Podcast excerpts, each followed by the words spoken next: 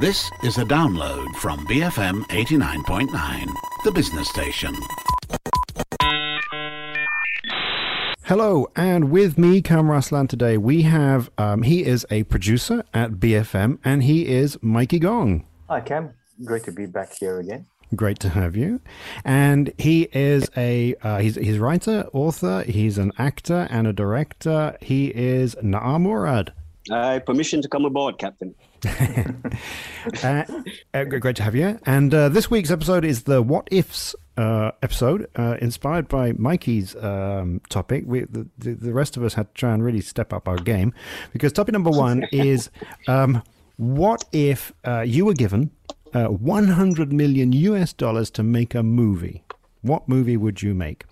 Topic number two is what if cities could move? And maybe they already have.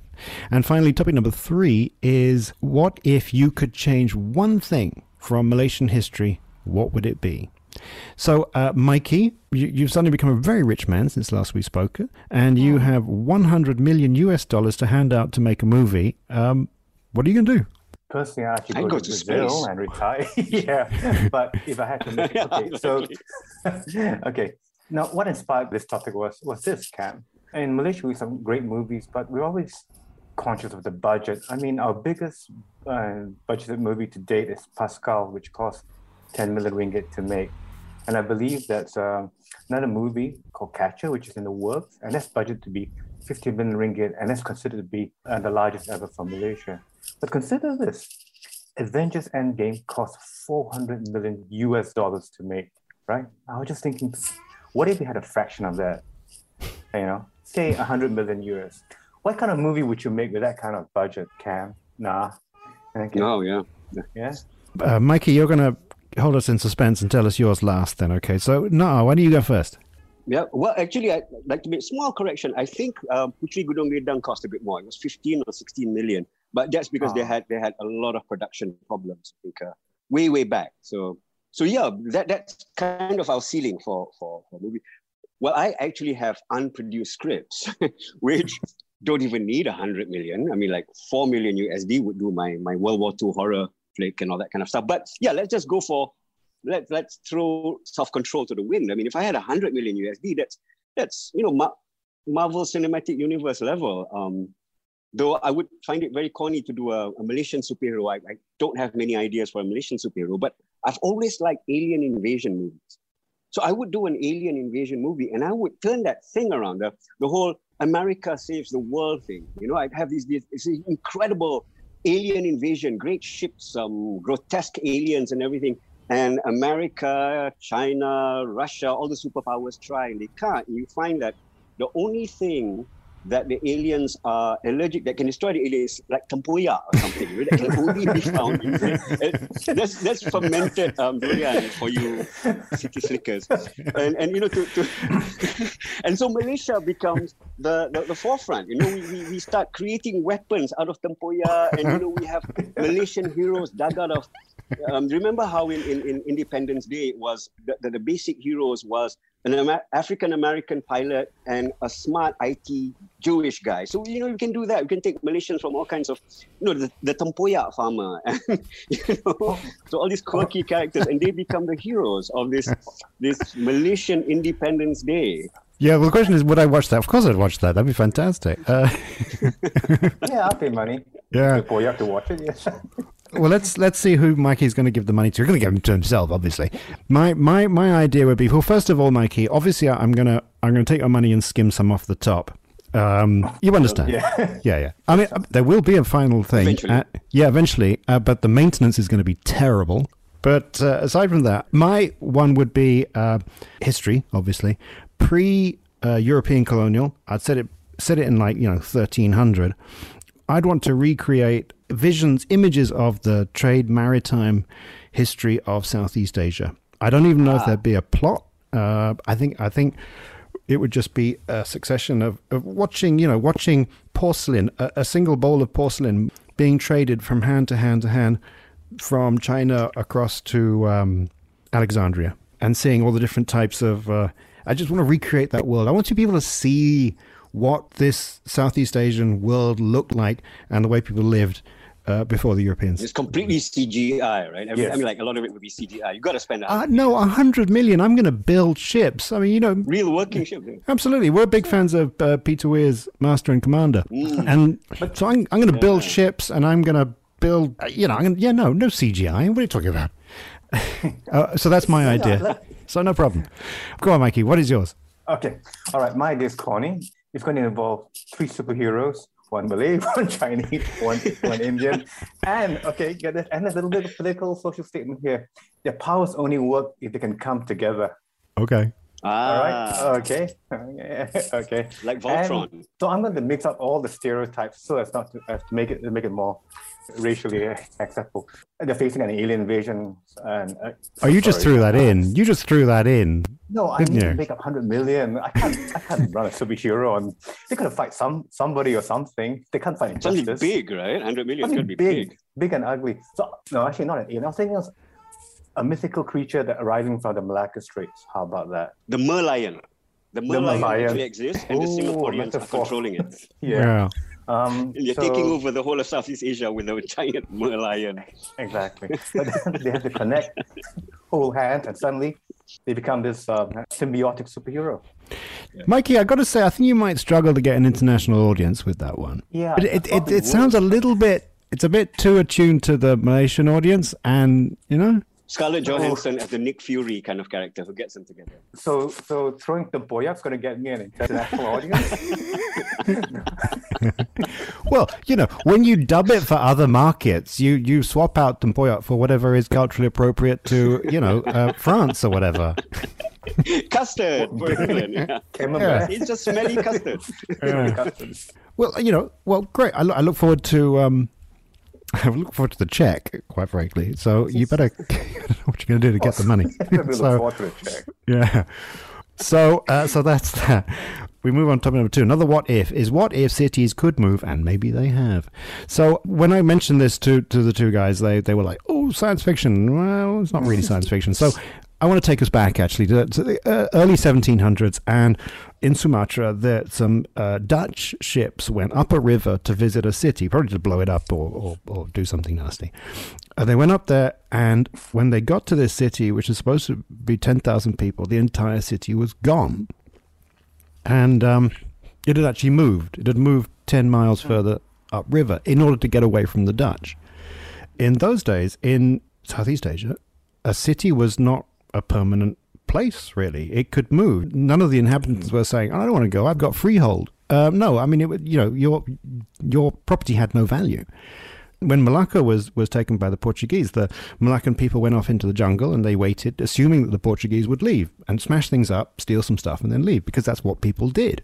But no, the Portuguese stayed, and they, they eventually would build things from brick, and they made Malacca a, a permanent place with a port that eventually silted up, because that's what happens around here.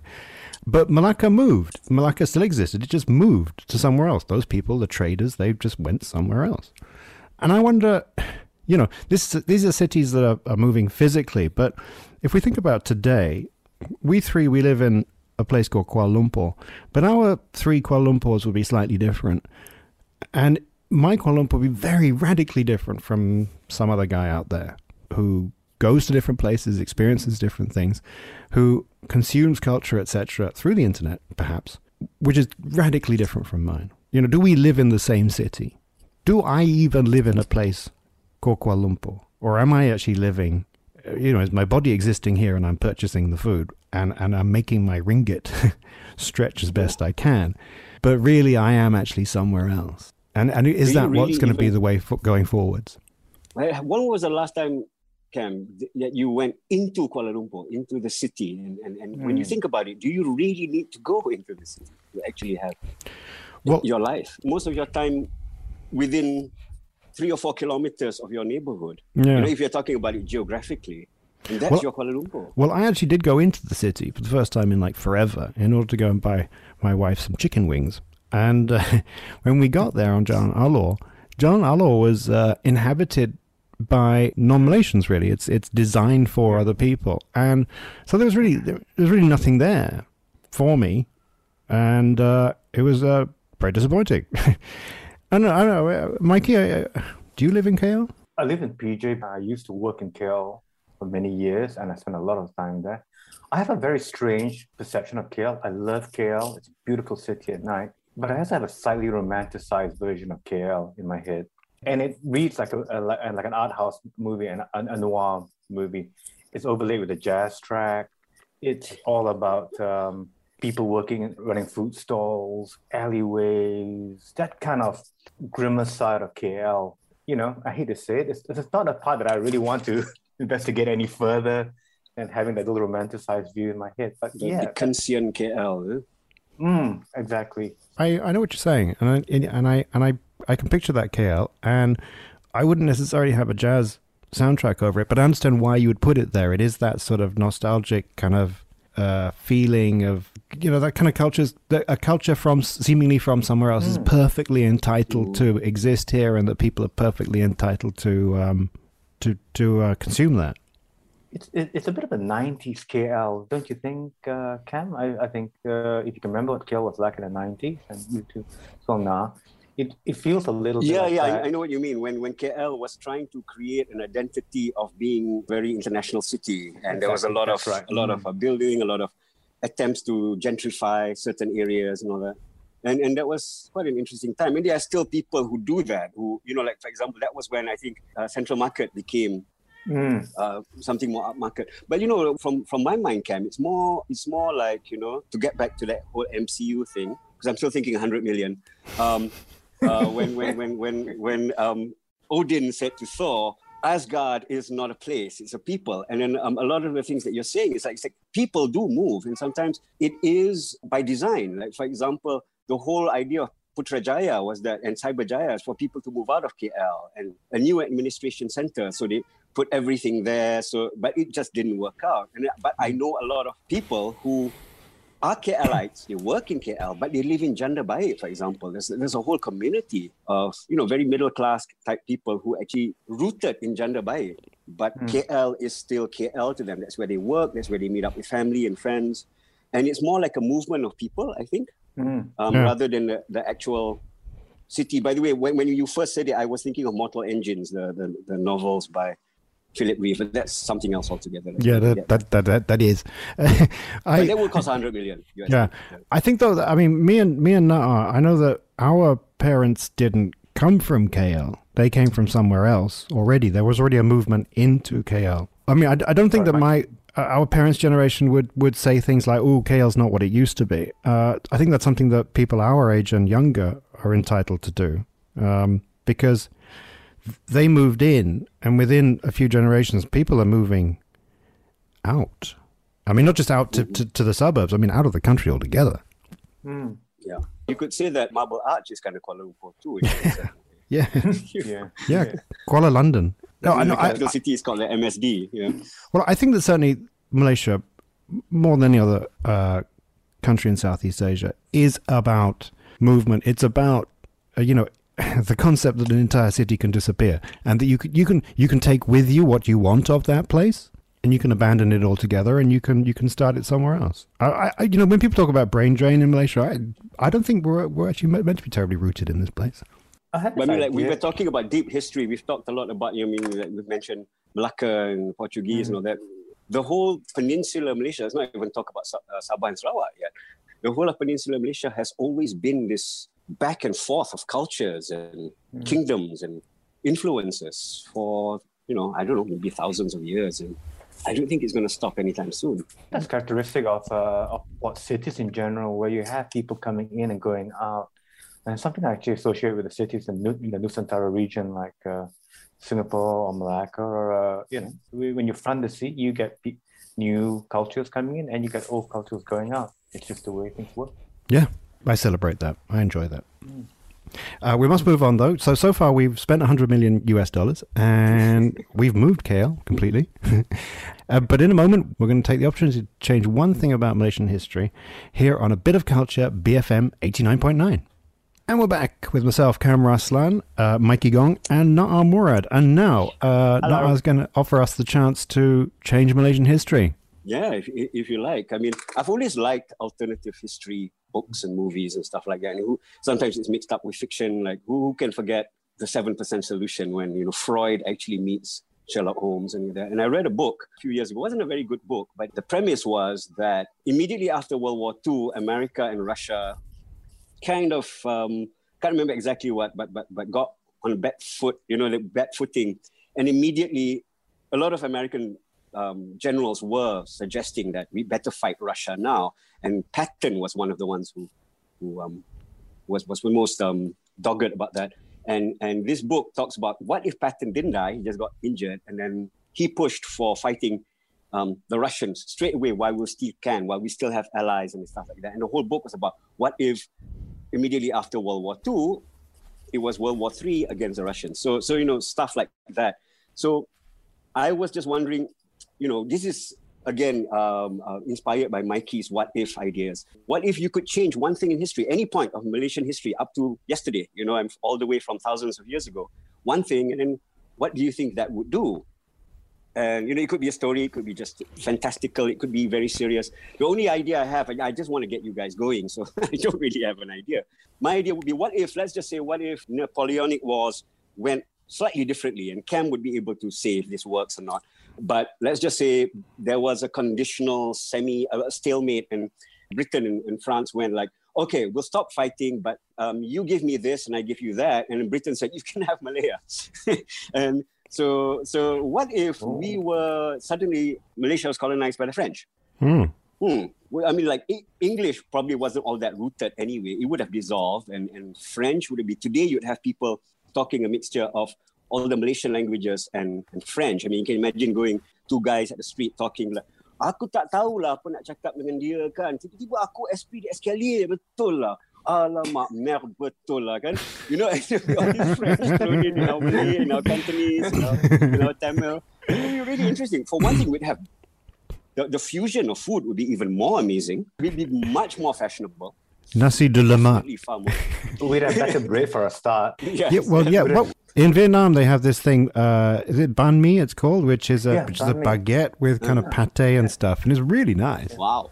Yeah. yeah, yeah, we'd have stuff like that for sure. Yeah, that's the jokey version. I mean, if you guys, Cam well, is, a, is, a, is a history buff, as you all know. What else do you think could, could happen if French, the French were in charge? You know, we would I have would, a Vietnam War. You think? You know, I, I would say yeah. I'd say that if if you look at uh, the way that France ended its colonial experiences, pretty much all of them were ended with war and pretty nasty wars pretty as violent, well. Right? Yeah. Yeah. yeah. I would say like Algeria, like Indochina, and indeed parts of Africa. Uh, yeah, it, it pretty pretty could be pretty nasty, and it wouldn't have been that much fun to live under the French. I think the British were more prone to transferring cultures or people from one place to another. The French kept more to the to a monoculture in the in the countries they colonized, like for example Vietnam. Yeah, I they did they did promote the primacy of French culture. Okay, so uh, that's an interesting one though. Uh, but but Mikey, do you have a do you have a what if? I do actually, and this actually, I had a, f- a couple of serious topics relating to this, but then I realized let's not go serious on. No, go serious. I wasn't. Don't listen to Nah. I just instigated with no ideas. I've been a, I've been a bit uh, sad recently over the state of art, uh, you know, the, the arts scene in Malaysia with the, the MPO moving yes. up finally after many years, and look at the state of local theatre, etc. So I was just thinking, if I could actually go back, no, this is a little bit, a little bit far out. Please work with me on this one. If I could go back and freeze the Malaysian art scene at a particular time and just suddenly take my 100 million US dollars, throw it into funding it, what would our art scene look like now? I'm sorry. No, it's Cam, a shared you, universe you, now. Yeah, exactly. So I'm sorry, Cam, you, you, you'd be a little bit poorer, and so would no, but. I'd still skim some off the top, don't worry. Um, I'd get a contract. Um, wow, this. It out again. Okay, $100 million. Point, though, at which point do you say um, in history would benefit the industry? I mean, we had studios for films, we had pretty decent music industry because RTM1 and all that, and there was a mm. lot of mm. music, uh, people being nurtured to do music for radio and stuff like that. But at which point do you think would be best to put in, to, to pump in all that money? I mean, like, I've always thought that it would take the private sector to mm. actually seriously think of music, theater, movies, television as an industry and as an investment in order for it to really grow. Completely depending on grants and governments, it, it just won't go so far. So where yeah. where do you think you would you would pump in your money? At which point okay. in history? So somewhere in the 90s, if my memory serves me correctly, this is when the MPO was formed as well. So somewhere around the, the mid 90s to late 90s, Malaysia was transitioning into a wealthier country and wanted to grow and grow the scene. So this is the area that I would focus on and just say, okay, let's freeze it here. Let's throw 100 million US dollars at it. I think what you're also kind of saying is because in in the 90s you had like eight years of eight percent growth per per annum, and something like that. Yeah, yeah, and, and that's extraordinary. It was a crazy, crazy time, and we thought it would never end, but it did. And so, kind of like what you're saying is that it didn't end.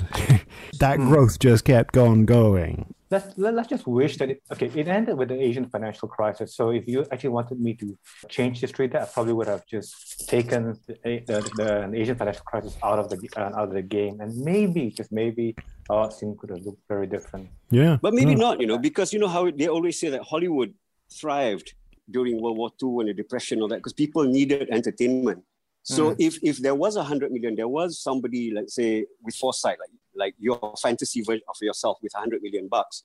And you had built up more cinemas local um, local theater productions big and small um, lots of places for music little concerts and stuff like that. I think it would have still survived. It would have but you have to monetize it um, mm. uh, well and it becomes something that all over malaysia it becomes a normal thing for even a pakcik somewhere in the middle of nowhere to actually you know once every month go out and watch a little concert or a little play you know um, mm. yes. then then then it, it, it, it even in, a, in economic depression entertainment always seems to survive if it's already uh, a viable industry if it's if it's mm.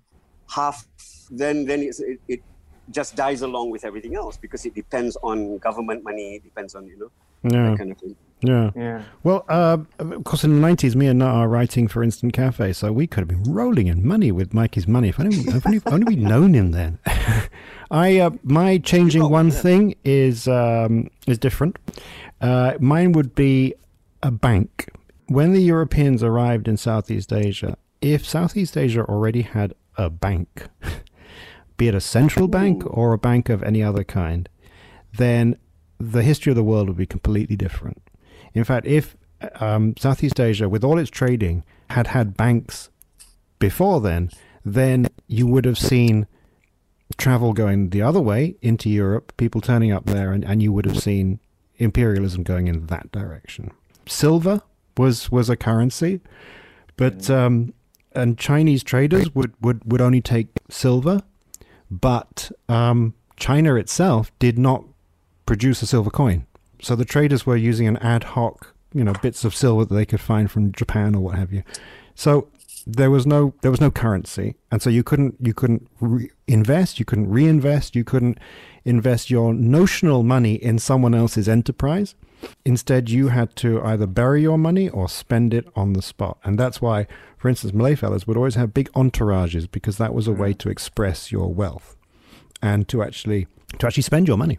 I mean, there was no money, so you can't say spend your money. that was that. Uh, and so the word bank is from the Italian because the uh, Italian traders used to sit on benches, banco, yeah. and they would trade money. So yeah, that would be the thing that I would change. Make a bank, but no one ever did. It's not because they were stupid. No, the whole system of trade worked perfectly fine without any need for any bank. Uh, and the Europeans turned up and they wanted to sell goods that nobody in Asia wanted, like wool. Who the hell wants wool? And so they, they literally had to take it. They had to take they had to take porcelain, they had to take silk, they had to take all these things. So so that's my that's my change. I mean, you can't even you can't even do a bank heist movie without a bank. Yeah. So, exactly. so what would we spend a hundred million on? Exactly. I mean, killing a couple of chickens is not going to actually sell a movie. Uh, well, it might. yeah, Scarlett Johansson. I've got I've got Tempoyak. can I tempt, you can, can I tempt you with that? we've changed the world in in in. in we we really have. Minutes. Yeah. That, that, that's really interesting, Cam. I mean, you know, I work for the morning run, right? So it's right up my alley. Um, mm. I think it's not so much not having a bank, but not having a centralized financial system with financiers, a means of actually channeling creating money and actually channeling it to uh, you know uh, you know to people that's what you're talking about and you're right I, th- I agree with you if you had that southeast asia would be very very different with the um, yeah, because Europe had in Amsterdam and in Milan and mm. all these places, they had what we would call capitalism, what we would now mm. define as capitalism. East of the Suez Canal, well, it didn't exist then, but in Southeast Asia, the operating on a system that wasn't exactly capitalism as it is understood mm. to be now. You would have walked into a marketplace and sort of said, "Oh, this is capitalism," but actually, it didn't have many of the mechanics uh, that, yeah. that are required to make capitalism work. So it, it, it was the only people who had who had who had um, hordes of money were yeah. maybe royals, an institution. They were just mm. individuals. So, but also, you know, they, what did it mean to have hordes of money? I mean, that was you know you could have mm. a, a, ton of silver, and because silver, I mean, coins now are sort of notional wealth backed yeah. by a central bank. There, in those times, the actual silver itself, actual, yeah, was the value. But but you know it could have a value, have a sense of a value here in in Malacca, say. But you go across to uh, India, it would have a different sense of value. So anyway, so that's mine. So we yeah, as I said, we've changed we've changed things. We've changed Malaysia. We've changed history. All fueled by Mikey's hundred million. What if?